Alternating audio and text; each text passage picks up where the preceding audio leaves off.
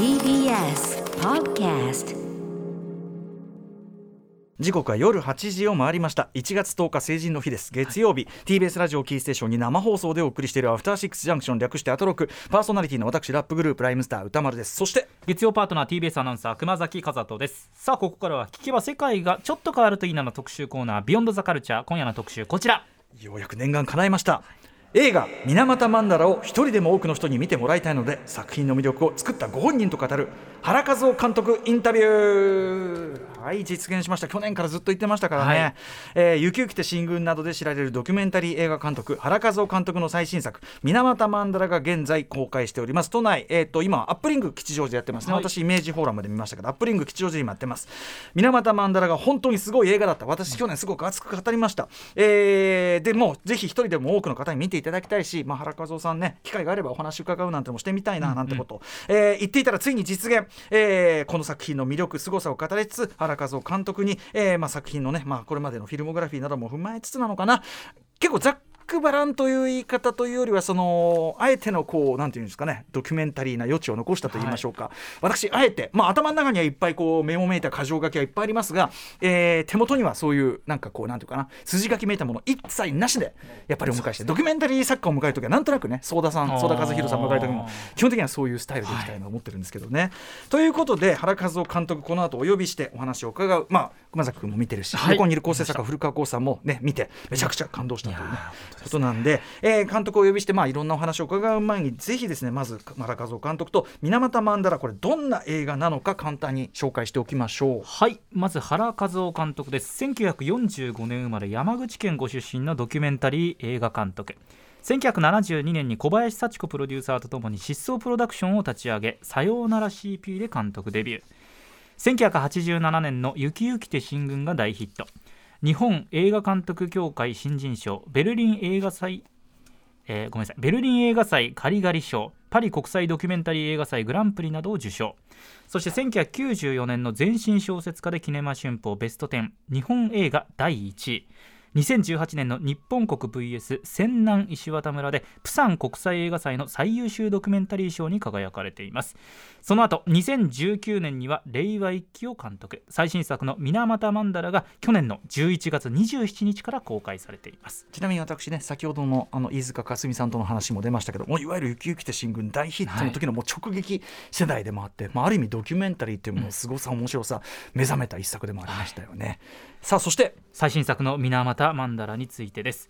日本四大公害病の一つとして知られています水俣病。その代償をめぐって未だ裁判の続く患者の患者や医師たちの姿を撮影。その保証をめぐってですね。その保証をめぐって未だ裁判の続く患者や医師たちの姿を撮影15年。編集5年をかけて映画化されました。国が患者認定制度の基準としてきた末梢神経節が否定され脳の中継神経節が新たに採用され中枢。ごめんなさい。脳の中枢神経節が新たに採用されたものの患者の状況が変わることはなく認定を受けられない人たちやそれを支える医師たちの苦しみそして個人が国と争い続けることの苦難水俣病の問題は終わった。そう報じられる裏で続く戦いの記録を上映時間6時間以上かけて描いたドキュメンタリー大作となっています。とにかく年末ね私もいろいろ語りましたけどまずその6時間というこの上映時間に皆さんおののくかもしれませんが、い、やいやそれはねあのーそれはそうなんだけど見てしまえばもうあっという間の6時間ですよと。え体感はめちゃめちゃ早いですなんて話もしましたし、今話したようなところ例えばね最高裁で判判決出てるのにどうなってんだみたいな もうちょっと気が遠くなるような不条理なこの現状の話。そもそもそのねあの水俣の現状というのは我々何も知らなかったということに対する、まあ、当然学び、うん。いわゆる社会問題を学ぶあるいはその問題を提起する。そういう作品でももちろんあるんだけど曼荼羅というくらいでもちろんそれは一面でしかなくてですね。いろんなそういう中で関わってきた人々のですねまあ姿が。まあこれもうだからもうすみませんね。こう面白いって言葉を水俣に使うのはちょっとあれだけどでも映画として見るとまあやっぱり無類に面白いし、はい。味わい深いし語り尽くしたいもういろんなさっきから話してて。一つ言えるのは私も見た、ね、熊崎君も見てすごかった、えー構成作家古川光さんしみじみ。この映画見てない状態ってゾッとしないっていう今思うとそうですね。その感じ。ビフォーアフターでちょっとビフォーアフターで変わるよね。はいというような決定的な一作。ぜひあの熊崎君の感想とかもはい。監督ご自身ちょっとねあの聞いていただいてという感じでいきましょう。ね。いやいやいやでも、はい。ね私だってそらそんなこと言ったらそんなこと言ったら私だって緊張してるかもしれないけど、うん、でもねこの番組ちょいちょい聞いていただいたりしてるみたいですよ。うん。そんな感じでですねお知らせの後、えーこの原和夫監督に沼田マンダラと、えーまたドキュメンタリー映画などなどについて、えーお話を伺っていきたいと思います。Six Junction. はい時刻は8時6分です。生放送でお送りしているアフターシックスジャンクション今夜の特集は映画水俣マンダラを一人でも多くの方に見ていただきたいので作品の魅力を作ったご本人と語ろう特集ということで原和夫監督にお話を伺いたいと思います。それではお招きいたしましょう、原和夫監督です。はい、よろしくお願いしまいらっしす。ゃいませ。お願いいたします。はじめまして、い。よろしくお願いします。ということで非常に我々緊張しているけども あのお話しするのすごく楽しみにしてはいおりま、した、はい。とい私も楽しみにしております。はい、ということで、えー、とまずはちょっとね、はい。あのー僕が結構ラジオであの去年あのイメージフォーラムで拝見して、はい。もうすごい結構語ってるんでちょっと今回は熊崎和人アナウンサー、はい TBS アナウンサー、ある意味こうなんていうんですかね、はいお立場的な話が基本とねこれはちょっとあのあれですよ。前回の令和一期も出てきた話ですけど、みんなお立場で話すというこの国の流儀で言うならば、お立場で話すことが多いこのアナウンサーという立場、言いづらいわって話だけど熊崎君の感想ぜひ、はいうん。あのまあ、ちょっと CM 前もあのビフォーアフターで全然違うというお話もしましたけれども、そもそも自分自身が水俣病に無知だったなというところを、はい、まず最初にはい感じましたね。あの、はい。日本史とかで水俣病を勉強するってありましたけど、日本史というか過去じゃないというまず現在進行形で現代社会であり続けるというところからまはずい。理解をしていなかったなというところがまず大前提としてあって、はい、で個人的に全く長いとは感じなかったんですけど、はい。その中でちょっと矛盾しているようなことを言うと、うん、長さの意味を強く感じたといううん、うか、ん、というのもなんかこう会話のこうずっとこうそのまま流し続けることによるうん。生々しさというのもすごく感じて、はい、あの自分自身もこうアナウンサーとしてこう間を使いこなせるようになりなさいみたいなことを言われるんですけど、い。い、まいちちょっとわからないというかまだできていないところが多分にあったんですけど、この番組、はいま間がねえもんな。一切間がないもんな、うん。そうただこの一般の皆さんのこう水俣病で苦しんでいる皆さんをこう映していく中で、はい。会話と会話のこう間がたっぷりあるところとかもあったりして、はい、その間にこう妙にこう人間らしさが現れるとかっていうのがあって、はい。そこもすごく感じてはい、あだからこの長さなんだなっていうところをはい、個人的には感じてなんかそういうことをいろいろ考えながら見ていたら短かったになるんですけども。そう。そうはいなんか、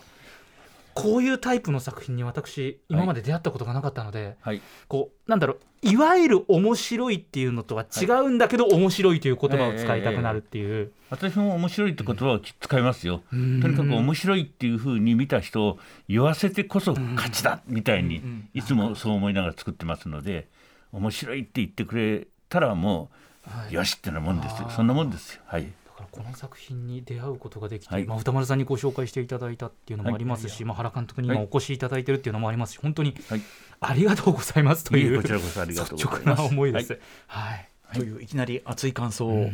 ぶつけてみたんですが、原原さんいかがでしょうか今のあのね要するに私あのずっと長い間ドキュメンタリーもう50年目ですで長い間そのドキュメンタリーはドラマに比べて差別されてると。差別。ずっと思ってるんですよ、今もその証拠をお話しするとそれだけで時間を食っちゃうので省略しますあー省略するわ。はい。もう悔しいんですよね。だからその、えードラマに負けたくないという思いがですねドキュメンタリーを作る時にはドラマの3倍の面白さの映画を作らないと負けちゃうっていういつもそういう危機感があるんですよね。それでまあ最近私もそこを意識的にですねエンターテインメントとドキュメンタリーをくっつけて誰言う人は今までいなかったはずなんですが、もう堂々とエンターテインメントドキュメンタリーですというふうに今後は言おうというふうに思っております。面白いですよっていうのをちゃんと堂々と打ち出してもうあのドキュメンタリーだからったって理屈だけちゃんと通ってりゃいいっていうのもんじゃなくて、いかにエンターテインメントとして、えー見た人を圧倒させる面白さが作品の中にあるかどうかが勝負だろうというふうには思っております。全くもって本当にそういう作品というかね、うん。あの見ていただければ分かるんだけど、うん。これでもねまずあの熊崎君が言ったようにでも見れば体感めちゃくちゃ早い、えうん、あの6時間にしたって、うん。あの後映画のねいわゆる劇映画のアート映画の6時間7時間ね、あのタルベーラサザンさ単語とかさあとドキュメンタリーでもあのワイズマンとかあのワンビンとかああいうこうなんていうんですかね、えまあやっぱりアート的なちょっとこうねそうですね引いた視線の,、ねはいの6時間4時間長いのと比べたらもう情報圧縮型ですもんね。ええそうですね。めちゃくちゃそれは早く感じるんですが、同時にこの6時間にやっぱそのまずおののいてしまう観客も結構まあいるわけですよ。ね。見る前からね。見る前からそうなん決めつけちゃうからね。僕も一生懸命言ってるんですけど、はいなかなかそれがそうですそうです。ただ同時にこれ6時間っていうボリュームが僕一種キャッチーでもあると思ってるんですよね。原さんが1日かけて見るええ6時間の映画をね作ったと。これまでだんだんだんだん長くなってますもんね。うん、っていうところでじゃあその6時間もかけてで人が集まってるとなりゃっていうそのキャッチーさもあると思うんですけど、その長さに関するなんていうんですかね。あのね躊躇みたいな。あの今回はねタイトルがマンダラでしょ。えマンダラっていう言葉に込めた思いは2つあってね、なんつうかな一つはね、はい。えー水俣病の患者さんの運動、まあ、市民運動的に盛り上がったり、えー今ちょちょっとねエネルギーを下がり気味なんですがとにかく患者さんだけで患者さんの運動って成り立ってないなっていう実感があるんですよね。なるほど。あの全教頭時代にね水俣病がまだ盛んな頃に、ええーじゃあ水俣に行って水俣の運動に参加しようかっていうふうに水俣へやってきて、そこで住み着いて今やそういう人があの水俣病の患者さんのリーダーになってるとか、それから今回の映画でも明らかなように医師という人がいて、はい。それから裁判闘争っていうのが繰り返されてそれから弁護士さんがいて法律家がいていろんな人が関わってるわけじゃないですか。はい。それで私の思いとしては映画屋さんも関わってるでしょっていう思いもあったんでなんとかできるだけ出しゃばろうと。それであの土本さんがそもそも一口株主運動を、はい。あの紹介したんだよ劇中でも出てきますとか。ね、うん。そういうのを全部入れ込んで映画屋さんも含めていろんなさまざまな立場の人がいて大きな水俣病の患者さんの運動があるんだよというイメージが非常に強かったんですよ。はい。でそれを打ち出すためにできるだけたくさんの人に登場してもらってで最初はね、えー映画が完成する45年前は交響楽的な映画ですっていうふうに言ってたんですよ。はい。ね、いろんな楽器があってそれぞれの楽器が、あの自分の楽器のあの音色をはこう出すわけでしょ、はい。それが組み合わさって交響楽的なあの音楽があ出来上がると、ええ。で映画も同じだというふうに思ってたんですが、えやるうちになんとなく日本人はマンダラの言葉が馴染みがあるんとちゃうかっていうふうに自然にこう気持ちがですね、マンダラっていう言葉にずーっと流れていったんですよね。それでもうマンダラということとやっぱねあの人間の感情を描くものであるっていうセオリーがあるんですよね。ドキュメンタリーとは人間の感情を描くものがあってでその感情を描くっていうふうに考えた時にね、はい私のまあ若い頃っていうかさあの雪来て新宮の奥崎健三っていうのははい過激な主人公でしょ、とんでもない人です。過激な主人公っていうのは過激なシーンが撮れるんですよね。うんうんはい過激なシーンっていうのはあの感情がこうゼロからピーンと跳ね上がって最高潮に行ってまたこう収まっていくじゃないですか。はいこういうシーンの前後っていうのはいくら切っても強いシーンとしてあののあの成立するっていうか、はい。その一瞬のピークとして成り立ちますもんね。はい。であの私の後後期の映画は普通の庶民にカメラを向くようになったでしょ。日本国 VS、ね、えーで庶民賞のこう感情のピークって奥崎さんみたいに高くないじゃないですか、比べればもう本当10分の1ぐらい、でその低い高すぎるっていう。感情のピークをきちんと伝えようと思うと、感情のゼロのところからゆっくりしてゆっくり上がってピークがあってまたゆっくりして落ちるという、この幅をゆったりじっくり見せてあげないとその感情がこうピークに行ってっていうこの波がよくわからないだろうというふうに作り手としては思うんですよね。どうしても長くなるじゃん。って。で一人の主人公で一本の映画はやっぱり庶民っていうのはなかなかね、えー一人で2時間の映画を引っ張っていくだけの強さっていうのはやっぱり庶民であるがゆえに、そういうド派手な言い方をしてないんでそれは望む方が無理だろうと、そうすると群像ドラマで見せなきゃいけないんじゃないかっていうふうに考えるんですよ。そうすると一人の人長くなっちゃうよねっていうことが群像なもんですから必然的に長くなるっていうのが基本的な理屈です、うん。作り手としては、ね、なるほど。はい。これ面白いですね。そのピークが短くても成り立つのがまあ強烈な奥崎さんとかっていうのはね、なんだけど我々多分見終わった後の感想は僕やっぱりで出てくるそれぞれの人が決して奥崎さんより存在感がない人とか、うん。弱い人っていうかねふうには全然思わないん。ですよ、うんうん。トータルでは、うん。だからやっぱりそれはまさに原さんの狙い通りというかちゃんと尺さえ取ればそれぞれがめちゃめちゃ面白いじゃんっていうことが、出てきますね。ね、見えてくるっていう、そういうことですね。ただそこに至るまでにね、もう人には言えない苦しみがあったんですよ。苦しみ。私の前のその今そこに本がありますでしょ、アスベストの映画、はいはい。その時はねもう普通の人すぎちゃってね、うん。これで面白いと言わせるような映画ができるのかしらってずっとそれは撮影に8年かかりましたけど8年間悩み続けてて、でカメラ回しながらこんな時奥崎さんだったらパッパッパッパッってやっちゃうのにっていつも比較してたんですよ。奥。崎さんでも直接対峙するのなかなかしんどい人でもあったんじゃないですかだって。それはそれであるんですけど、しかし映画的に言うと強いシーンが撮れるじゃないですか、でガーッとなってええ蹴飛ばしたりね、なんかいろいろやってくれるんで、だけど普通の人はやらん。ですもんね、やらないから庶民なんで。でそのなんていうかじこの方法で面白いができるという自信が持てないままに作品が完成して、はい。でその作品は実は山形の国際ドキュメンタリー映画祭でコンペに入ったんですよね。でそこで初めてお客さんが見て、はいそれでまあ上映が終わって、はい。それでまあ私はあのなんかあのふあのフフロントとは言わないわな、あの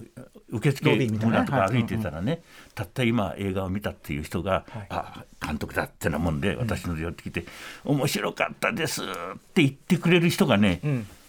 4人や5人じゃないんですよ。ゼロが一つ多かったんですよ。見た人。本当にです、それで次から次へねで言葉聞いてると分かるでしょ。心から言ってくれてるって、で4 5 0人の人が次から次へ言ってくれて初めてです。ああこの映画はね見た人が面白いと思ってくれるレベルに達してるんだなって、やっとそこで自信が持てて、であのー撮影的にはねアスベストと水俣って同時並行なんですよ。アスベストの方が早いんですよ。フランク行ったのは、はい。それでもかかった時間が倍だから、はい。あの完成したのまただけ、だからこの水俣の前にそのアスベストの映画を作って、そのアスベストで普通の人にカメラを向けてどうすれば面白いっていうふうに言わせるかという一つのノウハウみたいなもんですまだね。それがね、あのーこの水俣のやつはね、あの自信がなくてま迷いましたってことはなかったですもんね。うんうんももういけるんだと。ポンともうこれ一つずつこう狙っていく、という作業に結構集中できたような気がしてて。はい。はい、今も完成したとは言いませんけどね、ん。だからそういう意味で言うと今回私にとっちゃ、えーあの実験的作品というような位置づけが私の中ではあるんですよ。その普通の人々を使ってめちゃめちゃ面白いっていそうです。エンターテインメントとしてどうやったら見せるかっていうね、ある種なんかちょっとしたコツみたいな、あこういうふうに狙えば多分あのお客さんがね、あの感情移入してもらえるかかもしえー感情移入してくれる可能性があるなっていうふうに思えるようになりました。はい。ね、でもあのもちろん本当おっしゃる通りで、もうその日本国 VS ね千南石渡村もあの令和一挙めちゃめちゃ面白いんですけど、すごくねもう一つはね、はい。その面白いとかこれ全然当事者にとっては面白いなんもうなんともないっていうか、きつい話なんですけど、はい。要は悪役が悪役って言い方はねつまりこ特定の個人とということじゃないんですけど、悪役に当たる存在がとその辺のエンターテインメントの比じゃないぐらい もう見ててねあの ねあれですよね。あのアップリンク吉祥寺で見てて、あれでしょ？周りからとにかくとあるまあとあるというかその要は役人とのこそうね対峙する場面が何回か出てきます、はいはい。このあのアスベストの方にも出てきますはい。村の方にもね。そこで後ろからでしょ？声が。はい、あの僕見てて後ろから。あ構成作家古川光さん、はい。後ろから「またかよ」とか、うん。もうみんな怒りのため息みたいなのが、そうですね。そうですね。全員が会場中でやってるんですよ。やっぱね気が付くと「おい!」とか「お前!」みたいな。でやっぱりねこう悪役僕ね最近エンターテインメントでもあんなに腹立つことってないですよ。でこれがまさに感動っていうのが心を動かすって意味では「ど」というところでやっぱこうぐーっともう見ていくうちにこうなっていく。これがまあ一つこれすみません。当事者の皆さんにとっては面白くもなんともない、だけど見てて一つメリハリになるというかね、やっぱり見る側がこれは心にが動きましたという一つのねあれじゃないかと思うんですがい。かがですかそこその辺はね劇映画とドキュメンタリーって基本的に映画は映画っていうか、やっぱり主人公がいて、ええ。ヒーローヒロインがいて敵役がいて準ヒーローがいて、えーなんて言いますかまあ恋人役がいたりなかったり、で脇役もきちんといて、それなりの脇脇役の意味をちゃんと映画の中で発揮してくれるというように、それはそれでドキュメンタリーといえどもちゃんと劇映画と同じようにそれぞれの役割を持った人物をどういうふうに配置して作っていくかっていうのはねやっぱり意識の中にそれはありますもん。撮りながらこうなんとなくそういうこの人はこういわゆる物語で言えばこうだなみたいなのがあるんですか、うんそれはありますよ、それは50年もやってるよね。それは自然にあこここのやこういう役割だからね余分なものを落としてここだけこうギュッと詰めればそういうニュアンスとしてね、はい。描けるじゃんっていう、それそのそのくらいの計算はしますよ。やっぱりドキュメンタリーといいえども、はい。ね、で、はまあやっぱり特にもうええこれはだからその特に計算とかねなんかもう難しい理屈は何もなく多分見てる全員がうん一体何なんだこれはっていううんそのまあ役人たちでありまあ政府の対応でありというような。で僕はやっぱりですねその特に日本国 VS はい。仙台石渡村、はい。まあ、令和一期も入れていいと思う。これまあな連作と言っていいですかね。これね、えこの流れでえつくづく思うのはそのなんでここまで対話が成り立たないシステムなのか。会話になってないですよね。うんうん。で特に今回のあの水俣マンダラの場合通常であればその裁判で最高裁ですよ、うん。最高裁でうん。いい判決出ました、それそうですラストシーンじゃないですか普通、うん。そこから始まりますよね。よ。こうまずあの通常であればハッピーエンドのラストシーンから始める構成っええてこれはええ。どの時点でこう思われたんですか、いやだからね最高裁の判決勝利の判決の日からその勝利の内容も結構あ原告団が望むレベルのものの判決でしょ、ラストシーン先取っちゃったらこれからどうなるんだねろうって、、いわゆるその患者さんの認定基準ですよね。はいはいはいはいはい。えー52年ね何回も出てきます。まあ、要するにここまでが水俣病でここまでは保証しますよというのをうん政府が1977年に、そうです。まあなんですか？あの高度ななんだ名若いのが出てた高度ななんとかねあれでみたいな。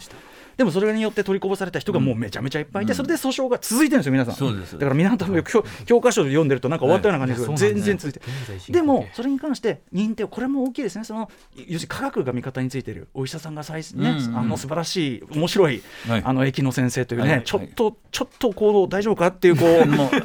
よくわかります、その感じも、うん。あの脳みそを持って歩くくだりとか、はい本当面白いんですけど、はい。でも素晴らしい、つまり科学の最先端の研究を持って、関西だとお金がある人たちじゃないもんね、地道な努力でひっくり返して、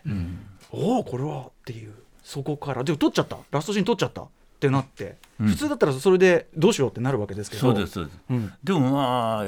本当に私映画が結果として面白い映画になった時には私の才能が素晴らしいからえーいい映画になったんじゃなくて奥崎さんがよく言うてました、これは監督は原さんじゃありませんよ。これは神様が演出してくれたんですよって新宮の時ねによく言われてまして、で今回も面白い作品になったとすればそれは神様の演出なんだろうと。つまりね、最高裁でラストシーンをが先に来ちゃったよどうするんだってなもんで様子を見てたらば要するに、あのー司法は司法の判断がある、しかし行政には行政の判断があるということで熊本県が全く最高裁の判決を守ろうとしなかったわけだから。今に至るまでですよね。うんこれちょっとクラクラするんですね、僕たち。そのあの要するに我々がですよ、うん何かこう大きな力からひどい目に遭わされました、まあ大きな力じゃなくてもいいや、ひどい目に遭わされました、まあ、訴え出て、うん。まああっちゃったもんはねしょうがないけど、なんとか保証なり、うん。まあ、裁きなりうん。っていうところを求めて、うん。だからそのために司法ってあるわけですよね。ね。でそれが必ずしもいい結果出てることとも限らないというのもいっぱい描かれてます、それ自体のちょっと不条理もありますけどちょっとそれはまた置いといて、うん。後で話しますけど、それ結果出てんのにそれ行政に反映されないんだとしたら何のための裁判というふうになりますわね。す。だからいまだに同じような主張を盛り込んだ裁判が次から次へこう今も展開してますもんね、はい。今は第二世代の人たちが基本的には同じような主張で裁判をやってますもんね。はいただその時々のなんて言いますか大きな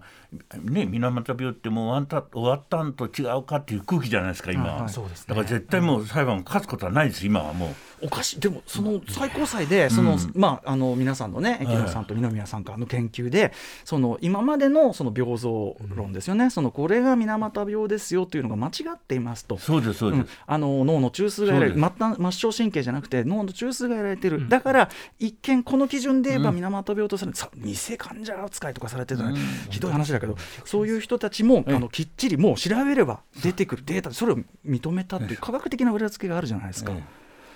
えなのにですか？いやもうどうしようもないですよね。あれあれだけもうはっきりしててもなおかつなおかつ国は認めようとしてない。いやそれとねあの戦乱の戦乱もあの要するに国との交渉とか同じの場面が出てくるじゃないですか。その映画のそういうあの国との交渉と今回の映画はパターンは同じですよね。はいだけどね微妙に違うのはね、そっちの方はまだねあ出してくる役人がペーペーなんですよ。なんかはああのこっちの日ところが本のここ今回はもう、結構上の人がねいかにももうねいやあ謝謝るったって本当に表面的だけで、ね。もう絶対変える気はないって言ってるしはっきり、最初にもう居直ってるっていうか、うんうんうん。そこのね差は結構大きいような気がする。何でしたっけ？なりふり最後構わずあんたたちの言う通りにはならないぜっていう,、あの国家側の権力側の意思をおうちらは通しますせっていうのがはい。見え見えですもん、うん。そこの違いはねああ時代だろうなって、よりね絶望が深いというか、うんうん。だってトップの決断に対してトップが出て熊本県知事が出てきたりしてるのにあのね、うん。私には判断することができませんのでとか言ってて、えじゃあ知事何のためにびっくりしますよ本当に。なでとでも彼らは多分ですねこれはすごく問題の病巣の深いところですけど、うん。彼らは多分悪いことしてるとは全く思ってないですよね。思ってないですよ。役員それぞれが、うん。それぞれの職務を果たしてるし、なんならそのなんか理不尽な攻めに耐えてるっていうようなうん。顔してたりとか、そうです。よ、表情がね、ねあのーあったりする。でこれこそお立場主義。これねあの令和一揆でも出てきますけど。ででもね我々全員何かしらの立場には立ってて、多分まあそりゃそうです。彼らの立場である瞬間もきっとあるわけです。なので見ててその腹立つんだけど同時にああこのこいつのお立場もね、もちろんわからないじゃない。この断絶これ何？どうすればいいの？みたいな、うん。うん。なんかそこにより絶望を感じる。その彼らが悪意を持って行動してるならまだしもそうじゃないっていうか仕組み上もうこうなるしかないっていうかこれどうしどうしたらっていうね原さん聞いてもしょうがないけど。いや結局ねあの映画を見てる人は、まあ、もちろんエンターテインメントを意識して作るんだから、ええ。あの面白くあの笑ったり泣いたりして見てくれればいいんですが、え。見終わってですね、ええ。さて見終わった観客の一人一人にですね行動を促すアクションを起こさせる力があるかどうかだろうというふうに思いますね。え結局あのあの選挙の投票と同じで、結局今どんどん下がってるじゃないですか、うんこれをもっと多くの人が投票行ってきちんと政治に関心を持ってくれないとどうしようもないっていうような結論と水俣見てさてお前どうするっていう問いかけられてねじゃあ俺投票行くよぐらいにいな投票に変わらなかった人が投票に行くというアクションを促すとすればあのこの映画が作った意味があるというようなもんで、うんはい。結局今大きく問われているのはそこの問題であって、そこのアクションを起こさせる力が映画にありやなしやっていうふうには考えるんですよね。原さんとしてはやっぱり作品作るごとに、ええ。そのある種の例えば社会問題、はい。社会問題ってすごい記号化された言い方であんまり良くないけど、まあ一応は問題に対してあります。それを具体的にまあ、動かすどこまでですかね、うん。その解決っていうのはなかなかあれにしても、動かすというところはやっぱり常にもちろん目的としては入っているということというのですね。は昭和私昭和20年生まれなんですよね、うん防空壕で生まれて、うんうん。えー私の母親が、えーなんて言います？私が親と生まれた時に私あの父なし子って言いますか？二号さんの子供ね、で男に捨てられたんですよ。戦争が激しくなるっていうんで、それで捨てられたおふくろさんが田舎に帰ってきて田舎っていうのが山口県の宇部市、あの庵野秀秀明と同じなんですよ。同じ山口県。うんうん。でこちらあの防空壕の中でおぎゃーと生まれたんですけれども、私のおふくろのあのお姉さんという人がね女で一つでこれからね戦争が終わって、えー子供を育てるのが大変だから今だったらね、えーこの赤ん坊の鼻にをつまべつなんで、窒息させても誰も気がつかないからあのし殺し合いって死なせって言ったんですって、で一時は OK って言ったんだけど、えーそのお姉さんがこう赤ん坊の私のあの鼻をつまんだ時にうちのおふくろさんが「やめて私が育てる」っつって、私が死なずに済んで今ここに来てるんですけど、そういうなんとかおふくろさんの愛情に包まれて自分は生きてきたなっていう実感があるんですよ。だから、えーでひどい貧乏もしましたけれども民主主義という世の中だから生きてこれたんだなっていう実感がとても強いんですよね。だからあの私たち1945年の世代っていうのは1945年に戦争が負けてその年からね、あの戦後民主主義っていうのは日本にこう根付いていくはずじゃないですか。ええその,、ね、あの民主主義が根付いていくプロセスとともに私は成長してきたっていう思ってるわけですよ。ところがふっと気が付いてみると本当に日本人って民主主義って根付いたのかしらっていう疑問が今他のね多くから出されてるじゃないですか、それと全く気持ちが同じなんですよ。だから単純にその民主主義がどうのこうのっていうその理論的なレベルじゃなくても、ええ体がですね、もうそのように反応するんですよね。それでまあこれはラジオで言うと嫌われるんですが本当なんでこんな民主主義ってダメなんだろうと思った時はふっとこうお奥崎さんの第二の新軍平等兵、テロリズムに走るかってふっと思ったりいやいややばいやばいやっぱり民主主義で頑張ろうとかもちろんね。いうようなでも幅が広いですけど。今回もちょっとね、うん。そのいや正直気持ちわかるよっていうね、うん。もちろん言葉としてはそれだけ取り出すのが際どいけど、うん。でももうあまりに理不尽なものを前にするとね。そうです。そう思いますよ、ん。だからなんとかね、そのか変えたいわけですよね、で自分自身を振り返ってただ私たちあれなんですよ。もう本当にあこういうとかっこつけて言ってるように聞こえるかもしれませんがいつも映画を作る時にはあの自分自身どう生きていくんだっていう問いかけを持っていつも映画を作ってるっていうか、商品を作るっていう感覚よりもそっちの方が多いような感じがしてます、自主制作だから、あの割と自由にできるじゃないですか、そういう意味で言うとね。だからずっとそのあ問題意識の延長で結局50年間ずっと俺俺たち映画作ってきたよなっつっていうような感じがしてるんですよね。そのでもねその教授のキープとですよ。そのキャ監督としてやはり作品を作り続けるというキャリア、つまりそのある種の商業性みたいなところを担保しつつみたいな。これ実は運動というかね闘争しながら運動とか闘争しながら生活もするっていうような、そのなんかジレンマ。例えばその食べていくためにですよ、うん。その水俣で被害に遭われた生駒さんねすごい素敵な方ですけど、やっぱりあのあの水俣のそのあの会社に窒素にの関連会社に就職、あそうだよねとか地元の皆さんの最終的にちょっとちょっと明らかになるそうだよね外側からやいのやいの言うほど単純じゃない何かこそうね。磁場があったりとかっていうところで原さんご自身のジレンマっていうのはあったりしますか？ありますあります。ただ私のジレンマって結局作り手っていうのは相手にカメラを向けていろいろまあいろんな場面に遭遇するんですけど絶えずこれを撮ってる俺って一体何なんだと、お前一体どう思うんだっていつも自分自身に問いかけをこう発しているエネルギーと、相手にカメラを向向けてるエネルギーとほぼ同じぐらいのエネルギーが実はいつも働いてるんですよね。だからあのー本当にあの不思議不思議でもないかもしれませんけど結局あの映画が完成してしばらく時間が経ってこうやっていろんな人とトークをしながらお客さんと Q&A やりながらね生駒さんって俺じゃんっていう感覚があるんですよね。決して他人を取ったっていうよりも、結局他人を取りながらしかし結局俺自身じゃん。あの忍さんでさえ異性がどうのこうのっていうレベルじゃなくて、この忍さんって俺じゃんっていう感覚になっちゃうんですよ。他者の中に自分を見るとそういうことですか？とですよね。うんでだからいつも言うのは「子」って個人の子から「私から私たちへ」っていうフレーズを時々使いますけどね、だから私たちの問題だっていうふうになってきて、やっとそれであ自分たちの映画っていうか私たちの映画っていう、そういう感覚を持つことができるっていうか。なるほど。はい。うん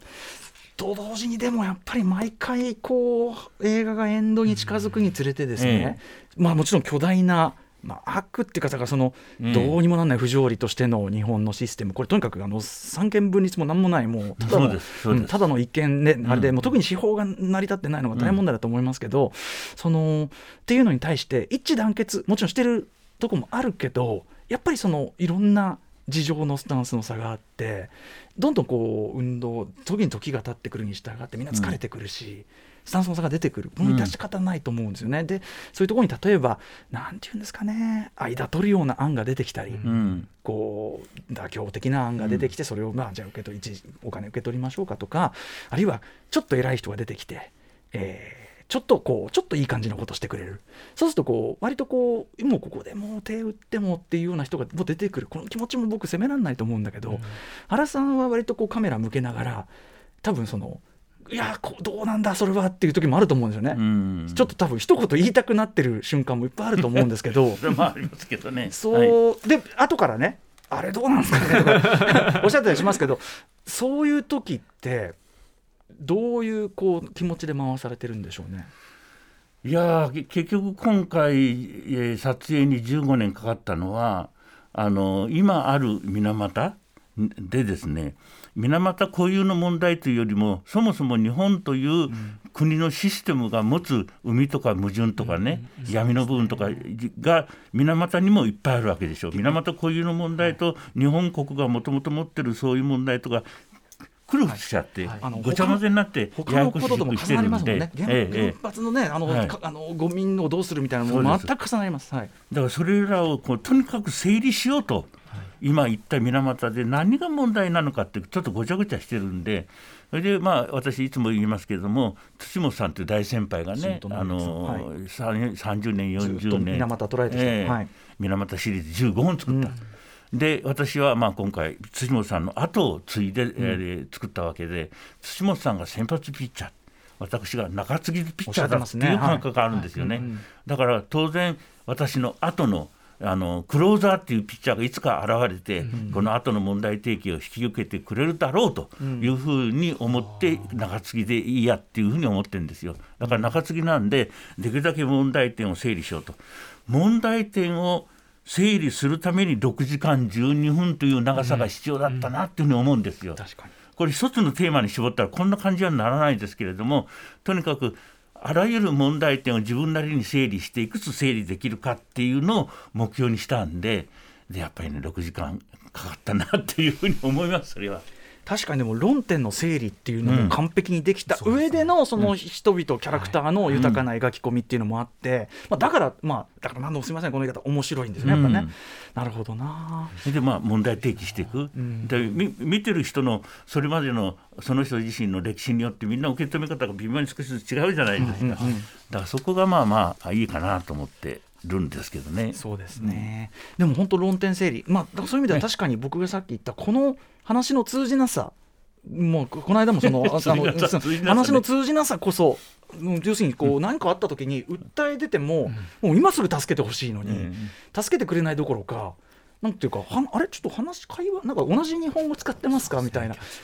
そのやっぱお立場トークだから、うん。そのなんていうんですかね。人として全く話してくれない感じで,、あのでも今回裂け目がそこに生じる瞬間が何回かあって、うんまあ、例えば頑張ってこう絞り出すようにご自身の、うん。まあ、恥を忍んでという感じでうん。語られる役人の方もいて、ああいうところはいいいと思うし、うん。あと、まあ、これぜひ皆さんご覧になってください。もうとんだチョンボと言いましょうかその役人側の、うん。もうなんていうか小学生かっていうレベルのドチョンボがあってでもね僕はあの瞬間彼それまでは肉肉しい感じで見えてたんですよ。人間かお前らはってもう見えてんだけどあのまあ取りあとあるものを取り上げられてですねもうおろおろおろおろ。で分かりましたって感じでこう喋り出す。あ拙いしダメなんですよ。なんだけどあの瞬間からあなんか人間になってきたね。いいね。なんかちょっとちょっと好きになってきたじゃないけどなんかね急にこう面白くその人がなってくるっていうかそこも面白い面白いっていうかね。そうですね。言っちゃいけないけどね、そうですね。はい。腹立つとこだけど、はい。とかね。あとね僕はやっぱりその今回ご覧皆さんねご覧になってその最高裁のあれがあってでその次の話はよ最高裁で結論出てんのに、え？何も変わんないってこの藤原にみんな怒り出すくだり。やっぱ皆さん長年運動を続けられてるから、まあ、運動のスタイルがあるじゃないですか。こうはい。糾弾するような、はい。あれって多分その普通のそういうものに関わってこない一般の、まあ、人々からするとちょっとそれはそれで怖いって思っちゃう瞬間が多分なんでこんなどうなってんだろうと。僕もちょっとそのあなんかこういうところが苦手に感じる人いるよなって言ってること正しくてもって思ったんですが見ていくとこれはこうなるでしょうと。そのい怒っちゃうの当たり前だよねっていうふうにやっぱどんどんなってくる。じゃあそれは6時間かけて見ることで多分なぜ皆さんがそういうモードなのかも分かるかなと思ったんですよ。そういうなんかこうでもとはいえああなるともう会話にな対話にならないのは、ね役人は役人でもう心閉ざしてる。こっちはこっちで、ん。まあ、そのなんていうかな怒り怒りか絶望ね。ていうことになっちゃって。ただね私の中ではね、うん。結局まあ戦乱があって、まあ、その前雪雪信号もありますけれども、えーなんていうかえー戦乱があって、えー今回水俣でしょ、それでどちらあの被害者を描くでしょ、ええで被害者にカメラを向けて被害者の苦しみをいろんな、まあ、やり方で描いていくと、それそのそういうえ描くことはもちろん基本中の基本なんでやるんですけれどもこれまでに取ってくる中でなんで権力者っていうのがねああいうその通り一遍の役人じゃないですよ、もっと責任ある権力者が、なぜ映画の中に現れてこないんだろうかなっていうふうにこの間ずっとね、だんだんその目が強くなってるんですよ、だからそれをもしもし可能なら、次回作で権力者をなんとかあのねあ権力者そうだよなこいつ権権力者じゃんっていうのをですねあのなんとなくあの気配として権力者とかあの役単に立場で、ああいうそのちょっと今回おいら方が出てきてますけども、その奥のもう一つ奥の、こいつだっていうやつをね引きずり出したくてしょうがないんですよ私念願の、あの念願のじゃないです、それを今念願としてるんですよ、そういうドキュメンタリーを作らないと、死んでも死にきれないと今は思ってんですがこれは言うはやすしでね、うんもちろん。実際に。取らせてくれるかどうかですねそんな。インタビューを教えて、はいはいいいですよって相手が OK してくれるわけないので、どうやって引きずり出すかっていうのがね今えらくとてつもなとてつもなく難しい、あの課題に今ちょっと挑んでるところなんですけど。彼彼らっていうのはそのやっぱりそういうこうおかしなぼ客観的に見ればおかしな本質多分うすうすは分かってるから、うん。カメラを向けられるのをすごく嫌がるうん、と思うんですよね。大体ね、そうです。あの令和一期でもですよ、うん。あの選挙の場面でね、うん。え選挙運動してるんですよ、そんなのオープンじゃないですか、だけど、カメラでうわーっつってね、そこだけ急にこわもてになって、えこちら写真なんつって、あれ、あの相田和弘さんの選挙でも出てきたよね、カメラ向けんな、いや、で選挙でしょって、だから、なんていうか、まあ、撮らせるか撮らせないかで言えば相当撮らせない側なんでしょうけど。僕先ほどね打ち合わせでもこの話の順番で言えば本当はそのやつらサイサイドやつらって言っちゃってるけどあのサイドからじゃあ今度勝者するか、あと僕はそのやっぱ司法ってどうなっとんのと、そのここの裁判官とかとんでもない判決です読めるじゃないです。かでそういう時に例えば最高裁の判決であの僕らこの間の選挙とかでも選ぶシステムがあるのに、うんうんうんやっぱりほとんどもう選挙以上に関心もインフォメーションも、うんうんうんうん。まあ、やってるとかやってますけど積極的にいかないと見れないと、これも相当問題っていうか司法が国民側もなんかあんまり軽視して、ね。裁判面倒くさいと思ってる時点で相当良くないこれは本当はね、だからあのーなんかそっちかなとは思うんですけどただどっちにしろカメラね難しそうな対象ではありますね。まあでもまあまあなんとか動い動いては動いてはいる。なんとかって思うしかないのでこれはそれはもう楽天的楽天主義でいくしかないっていうか楽観楽観してるっていうか、いやわかんないけどね映画ってやってみないとわかりませんけどはい。やってみないと確かにその特にドキュメンタリーっていうのはね。そうです。やってみないとこれわかりません。カメラ回しててちなみに原さんカメラ回してて長年ある対象に、えこれダメだっつって、うん。作品にならなかったものとかあるんですか？ありますよ、あのかなりカメラ、フィルム時代にね、カメラを回してて、あなんだかつまんねえと、相手をつまんないと思ったらもうだめですよね、今までね、右翼とね、え新宗教ほう。おお面白そうですけど。作ろうとしたんですけど、なんだか正正体が分かってみると、つまんなくてね、もうやめたって。だ。右翼やってる時にああ奥崎さんの面白さに右翼の人誰もかなわないやと思ったんででやめたケースもあるんですよ確かに。あの、はい。ゆきゆき亭の後じゃすごいスケールダウン感が。まだからもうね、あの奥崎さん以上のああいうそのヒーローヒーローもののなあ流れの中じゃ奥崎さん以上の素材はいないいないなと思ったんでね、だからいろいろありますけども民衆にこうフォーカスがずっと移っていったんです私の中でっていういろんな人のええ働きかけがあったからなんですけどね。それもねじっくり撮ればきっちり面白いっていう確信も得られて、でもそのなんか正体見たり彼好きっていうか、そういうのも僕面白さのうちな気もするんですけどね。ただねあのなんていうかそ素材としてあの魅力的な人物に出会いたいっていう、まあ。もう一つあるんですよ私たちの原動力って、はいはいあこの人面白いこの人撮りたいって右翼の中じゃその客観的になんかそいつらがダメだからそこを面白がるんじゃないんですよ、面白い人物がいるからよしこの人を回そうと思うんでそこのところはやっぱり結構大きいんですよ私たち作り手にとっては。右翼の中じゃいくら新右翼の神様もいろいろありましたけどね。奥崎さん以上になんかこの人面白いなと思ってさんあの俺は面白いよというね右翼の方いたら手を挙げていた。だい。て 俺俺は面白いよって人いた。ら自信ある人いたらちょっと手を挙げていただいて。はい。はい、ちょっとこれメール面白い視点のメールがあるんではい。一個ご紹介してください、はい。カエルさん、えーつい先日水俣曼荼羅を鑑賞しました。内容について気になることもたくさんありますが、うん。作中わずかに使われている音楽について監督にお聞きしたいです。まず音楽音楽。ね、はい。まず冒頭や予告映像に使われている妙にリズミカルな曲、はいはい。あの曲が流れ出した時は思わず大丈夫かと言いたくなりましたが鑑賞後の今思い出してみればあの曲がオープニングにぴったりだったような気がしてくるので不思議です。そうですそれから水俣湾をドローンで撮影した映像とともに流れる最後ね、ホーミーをチョップあの遅く流したような音楽、おどおどろしいというほどではないけどもざわざわする神妙な雰囲気の曲で印象に残りました、はい。えーエンドロールに出てくる作曲者らしき方のおな名前をさ検索しましたが、えーちょっとうまく調べながらどんな方なのかよく分からなかったので、はい。とても気になります。音楽について。あのねセルビアに行ったんですよ。セルビア。国際はい。映画祭に、はい。うん。そしてあの通訳の男の人が日本人の男性で、その人が案内してくれたんです、はい。原さんあそこが実はジョニー・デップのあの水俣ロケしてるとこだあよって、ーはいはい。ね。うんうん。その人が音楽プロデューサーでもいたんですよ。ほうほうほう。でその人があのライブを連れてってあげるよって連れてってくれて、はい。その時に演奏してた連中の音楽を聴いてもしかしたらこの人は自分の今まで作った音楽のあのなんて言います？ライブラリ持ってんじゃないかって聞いたら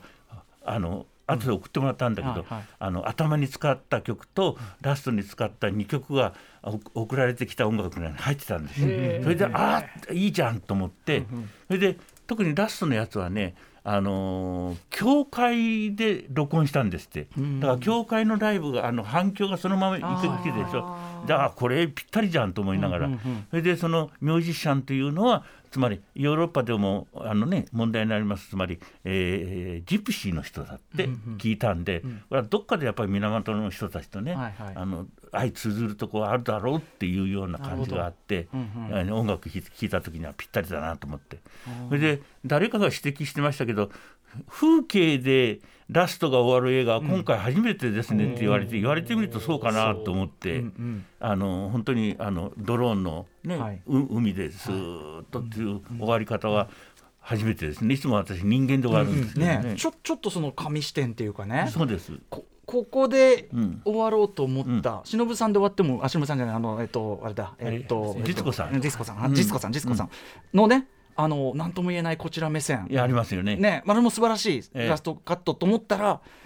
あの一貫神の目線に行くっていうのはこれは、ええ、それはもうねあのなんていうか編集の後半の頃にあのちょうどあの顔で終わるんじゃなくてその実子さんが海を見てると、その海っていうのは実はあれ向こうに島掛けがあるでしょ、あれは島原半島なんですよね。でイメージとしてはよあの黄泉の国であり、あの二来家内というイメージがどっかでふっとあって、だからに「水俣曼荼羅」っていうタイトルとどっかで共通するイメージがね。なぜか今回の場合はうんうん。非常に私の中で強くあって。あのドローンのね静かなゆっくりした動きと、あの霞んだような、はい。あの風景で終わるっていうのがごく自然に出てきたような感じがします。やはりそのさっきおっしゃったように水俣の問題だからこれ個別の問題というよりは、日本のそのもしくは世界の、うん。あのいろんな問題の縮図であり、その、まあ展いろいろそれはそう展開ですそうです。というような、えなんかそういうことで広がりがはい。あるってこれはここの問題だけじゃないそいうそう思ってます。うん、なんかそういう要因がありますよね。ねただヨーロッパって難民問題が一番大きいみたいで、ね。なかなかこういうこのねやっぱりなんだかんだ言いながらヨーロッパの人から見ると遠い極東の小さな島の小さな田舎で起きた問題ぐらいにしかヨーロッパの連中思ってないんだろうなお前らバカかって言いたいけど本当は人類が、人類が人類たるところを失うかもしれないぐらいの大きな問題なのに、はい。なんでお前ら気にあの気がつかないんだよって言いたい気持ちはいっぱいあるんですよ。なんか。すべての環境問題全然通じる今環境だってねもちろん温暖化だって何でもそうだしなんか全然同じ話してると思いますけどね。ね、と私は思ってるんですが、やっぱりヨーロッパの連中がやっぱり東洋の国にやっぱり差別があるんだなと私もすぐそこへもちろん話を持っていきがちですけどね。でもまあそれもねでもあながちあ外れてはないいないような気がしますけどね、それはそれで。原さんちょっとお時間来てしまいました。え？お時間来てしまいました。こんな調子。お時間。がちょっと来てしまいまして、この調子ではい。ガンガン伺いたかったんですが、はい。はい、はい。締めさせていただきたいと思います。ありがとうございます。さあということで、えっ、と原さんね、えっ、とまあじゃあ熊崎君から情報を、はい、うん。まずこの今日テーマにも水俣マンダラ水俣マンダラは現在東京ではアップリンク吉祥寺で上映中です。そうです。その他上映劇場や今後の予定などについては映画の公式サイトで皆さんご確認ください、皆さんこれ、い。あの一日もちろん撮れば、うん。ね昼から夜まで撮れば、あのもう絶対にもう保証しますから。そういうことですね、はい。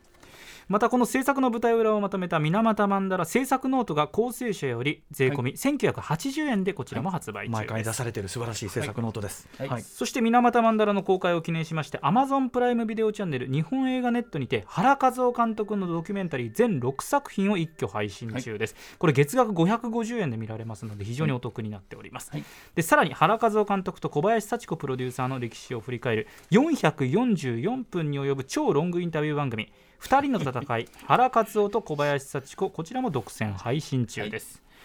そしてプロデューサーの小林幸子さんの半生を綴った本「局地的失踪の奇跡」この制作資金を募るクラウドファンディングをキャンプファイヤーにて実施中です、はい。そして最後に原和夫監督の代表作「雪雪て進軍」リマスターブルーレイ限定版、はい大進軍ボックスも発売中でございます、はい小林幸子さん、小林さんとのお仕事のこのなんていうかな塩梅みたいなこともちょっとねぜひ伺ってみたかったんですけど、はい今日はちょっとお時間来てしまいました、はい、はいどうもありがとうございました。監督、おはいいしい、お忙しい中ありがとうございます。ありがとうございましたあの皆さんありがとうございました。はい、またぜひあの、はいお声掛けさせてください。はいはいここまでのゲストはドキュメンタリー映画監督の原和夫監督でした。ありがとうございました。ははどうもありがとうございました。水俣マンダラ失礼します本当見てねどうもどうも。Station. After Six Junction.